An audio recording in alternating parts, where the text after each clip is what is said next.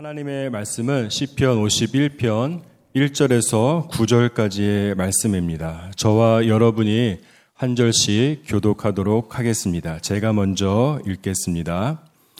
하나님이여 주의 인자를 따라 내게 은혜를 베푸시며 주의 많은 긍휼을 따라 내 죄악을 지워 주소서. 나의 죄악을 맑게 씻으시며 나의 죄를 깨끗이 제하소서.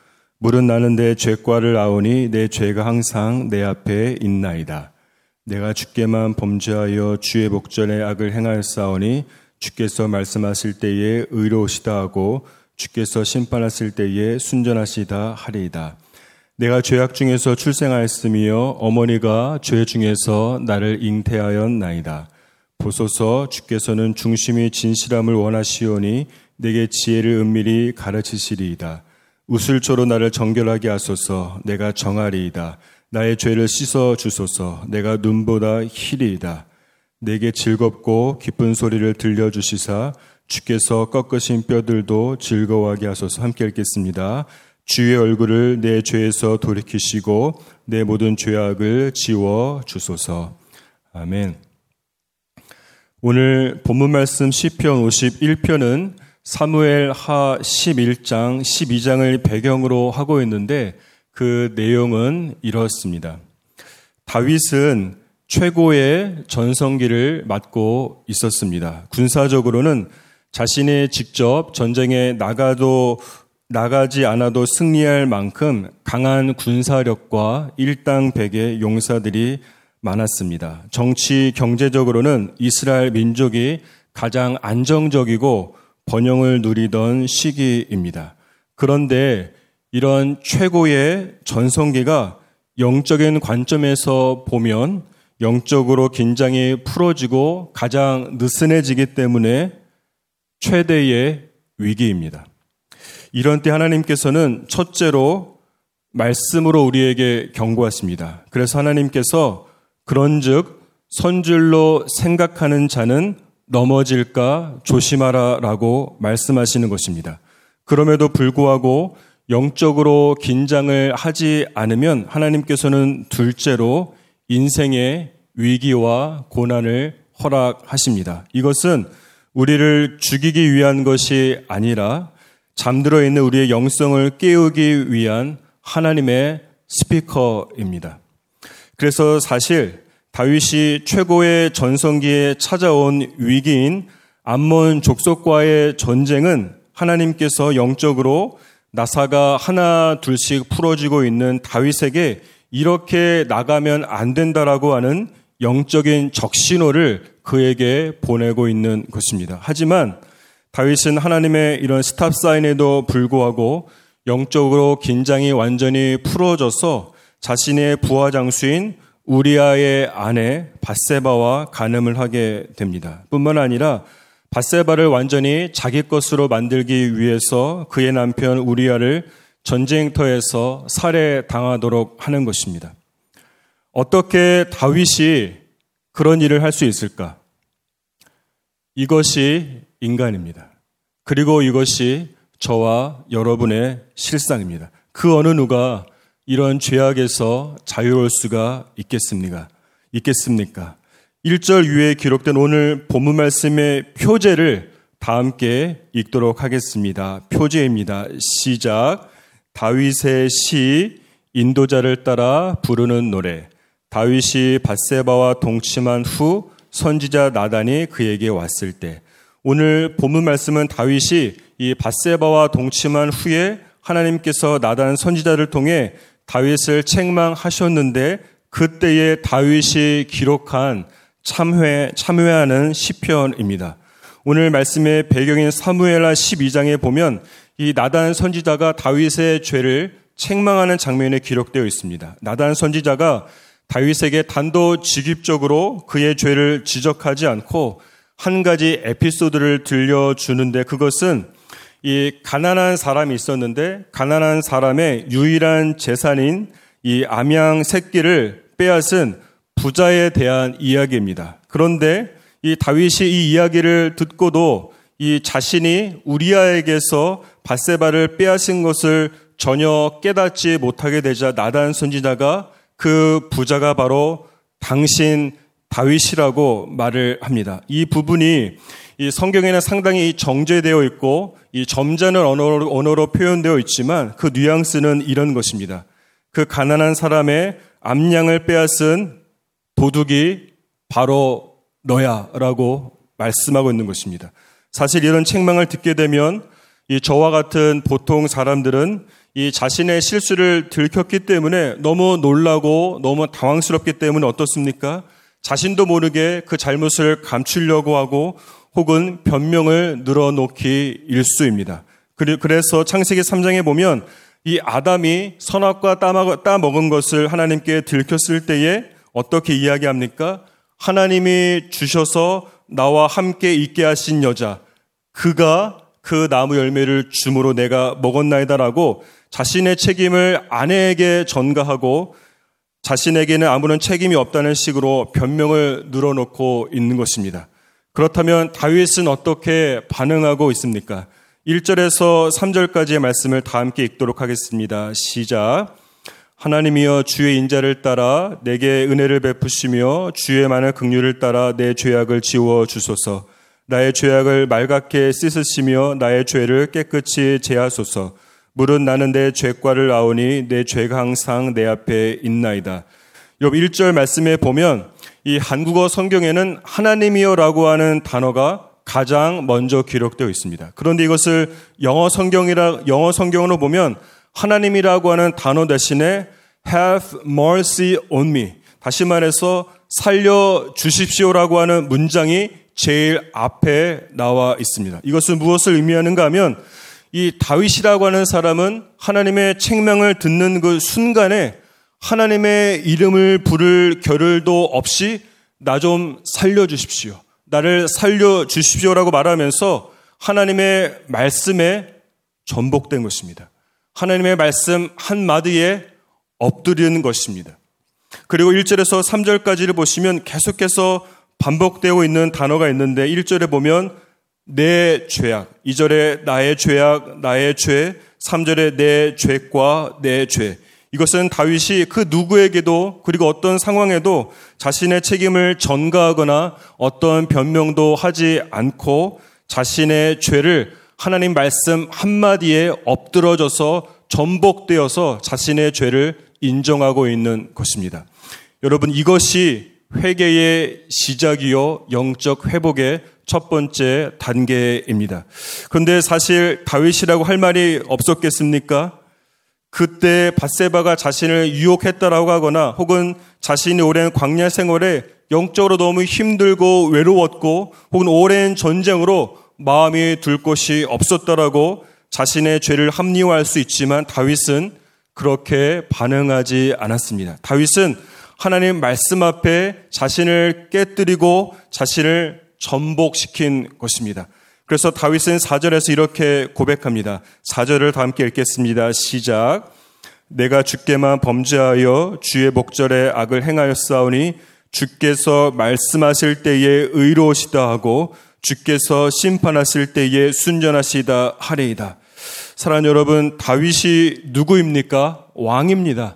이스라엘 최고의 왕입니다. 그 어느 누가 그런 왕에게 여러분 잘못을 그것도 그 왕의 죄를 지적할 수 있겠습니까? 따라서 이 나단 선지자가 책망할 때에 다윗은 어쩌면은 아, 아, 나단 선지자에게 너가 내가 누구인 줄 알고 어디서 나의 잘못을 들먹여라고 반응할 수도 있었을 텐데 하지만 다윗은 사람을 통해서 들려오는 하나님의 음성을 들을 수 있는 귀가 열려 있었습니다. 여러분, 죽음을 앞두고 있는 분들을 보면 몸의 여러 가지 부분 중에서 가장 마지막 순간까지 열려 있는 것은 바로 귀입니다.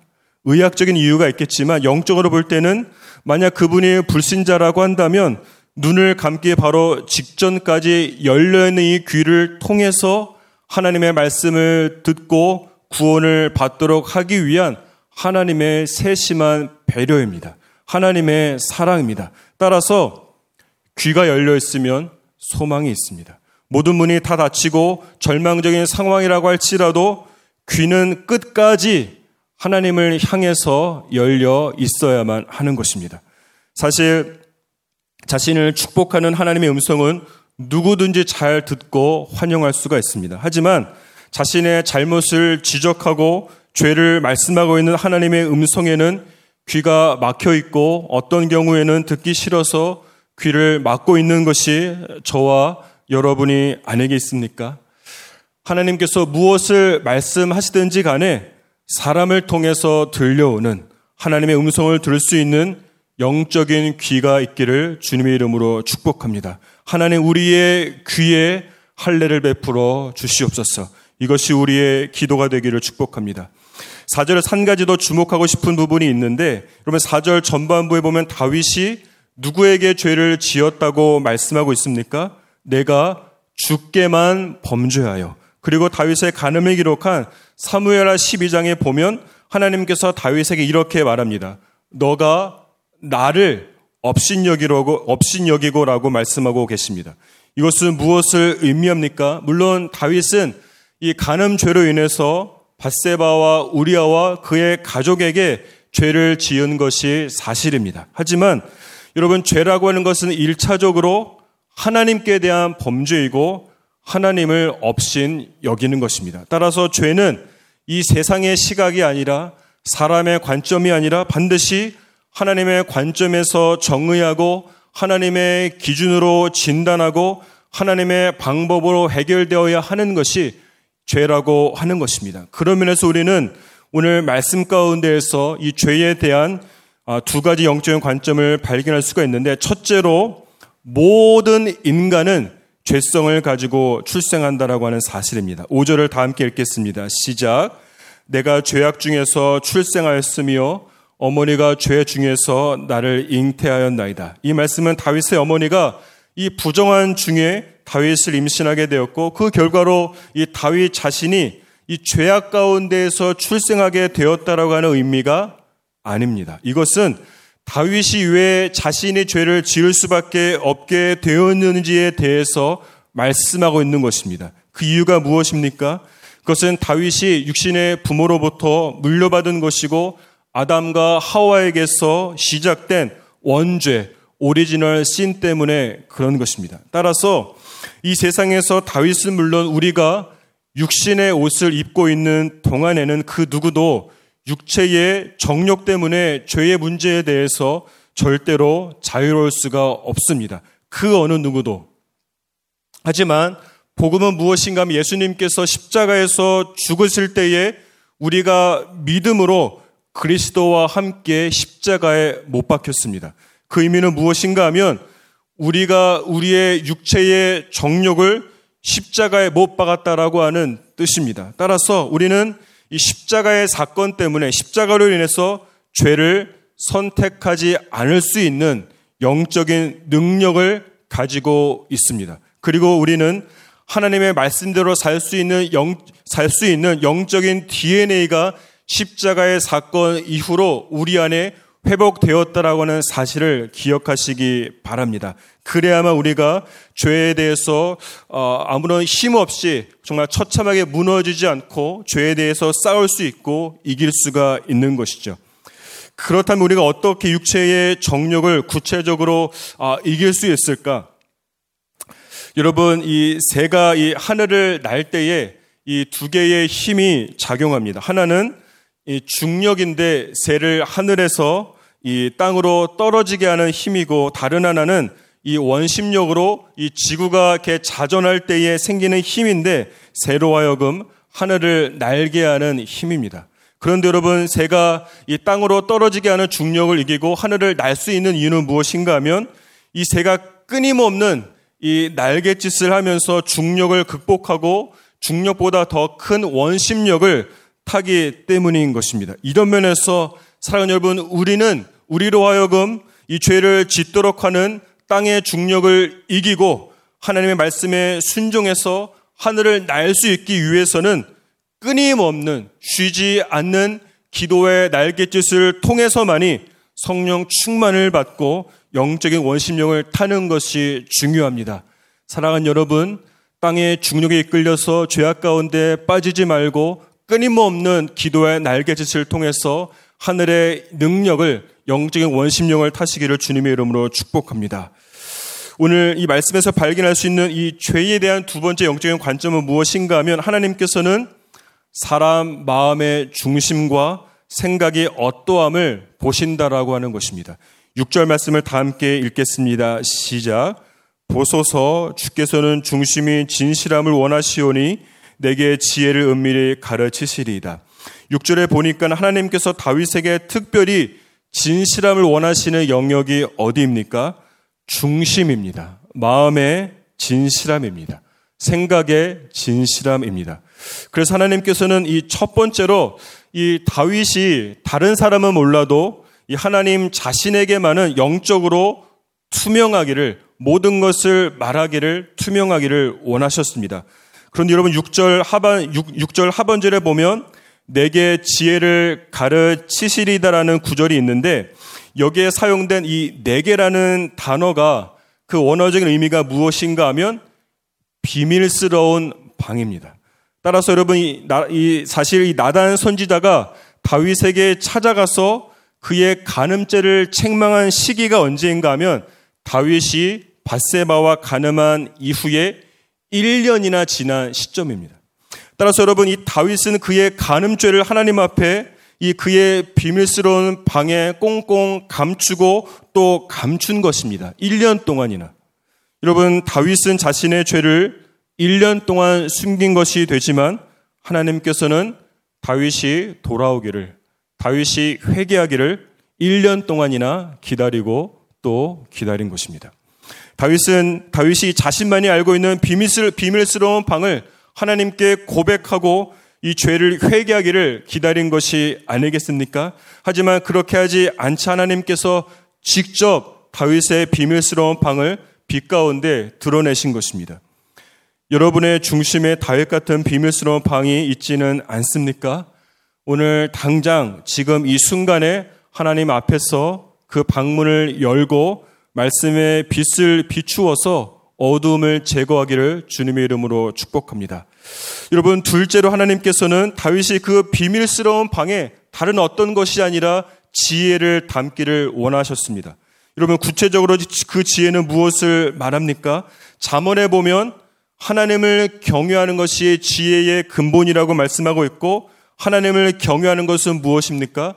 죄를 미워하는 것입니다. 따라서 하나님께서 다윗에게 주기 원하시는 다윗의 비밀스러운 방에 가르치기 원하시는 지혜는 무엇입니까? 다윗이 자신의 중심에 자신의 가장 비밀스러운 영역에 죄악이 아니라 죄악을 미워하는 마음으로 가득 채우기를 원하시는 것이 하나님의 마음이요 하나님께서 다윗에게 가르치기를 원하시는 지혜인 것입니다. 아, 몇년 전에 제가 있었던 선교 단체에서 이 동일한 성경 말씀을 묵상할 때가 있었는데 그때 본문이 아, 무엇인가 하면 창세기 4장 19절인데 이런 말씀입니다. 이 라멕이라고 하는 사람이 두 아내를 맞이하였으니 하나는 아다요 하나의 이름은 실라였더라입니다. 사실 이 말씀은 이 무엇을 어떻게 묵상해야 할지 모두를 참 난, 난감했습니까? 그렇지 않습니까? 라멕이 두 아내를 맞이하였는데 하나는 아다요, 하나 이름은 실라였더라. 이 제 생각에도 이 말씀으로는 하나님께서도 이 어떤 것도 말씀하실 수 없을 것 같았습니다. 왜냐하면 그곳에 있는 사람들 대부분이 정말로 신실한 믿음을 가지고 있는 그리고 결정적으로 이 아내가 이 한 명뿐인 이 목사, 목사님들이었기 때문입니다. 이 라멕이 아내가 두 명이 있다라고 하는 이 창세기의 본문과는 정말로 거리가 먼 분들이었죠. 그런데 이 묵상 시간이 끝나고 어느 한 목사님께서 앞으로 나오셔서 이 다음과 같은 묵상 나눔을 해 주었습니다. 자신에게도 아내가 한 명인데 이 도대체 하나님께서 무엇을 말씀하려고 하시는지 계속해서 기다리고 또 기다리고 기다렸는데 하나님께서 갑자기 자신에게 너에게도 라멕처럼 아내가 두 명이 있다라고 말씀하셨다라고 하는 사실입니다.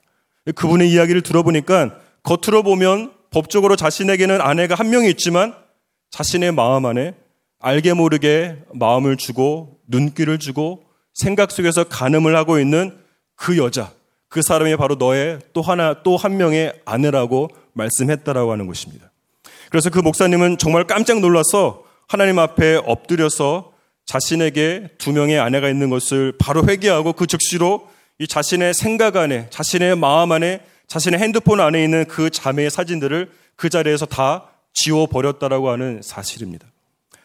사랑하는 여러분, 여러분은 어떻습니까? 여러분에게 아내가 두 명이 있지는 않습니까?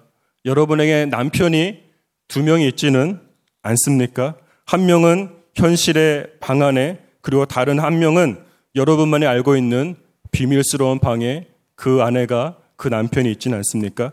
다른 아내, 다른 남편, 생각의 가늠 대상, 불륜 상대, 성적인 파트너 모두 여러분의 그 중심에서 비밀스러운 방에서 제거하시기를 주님의 이름으로 축복합니다. 그럼 마지막으로 7절에서 9절까지의 말씀을 보면 다윗은 하나님께서 자신의 죄를 정결하게 해주시기를 간구하고 있습니다. 그런데 여기서 생각해 보고 싶은 것은 왜 다윗이 굳이 이 우슬초를 통해서 자신을 정결하게 해주기를 구했을까 하는 겁니다.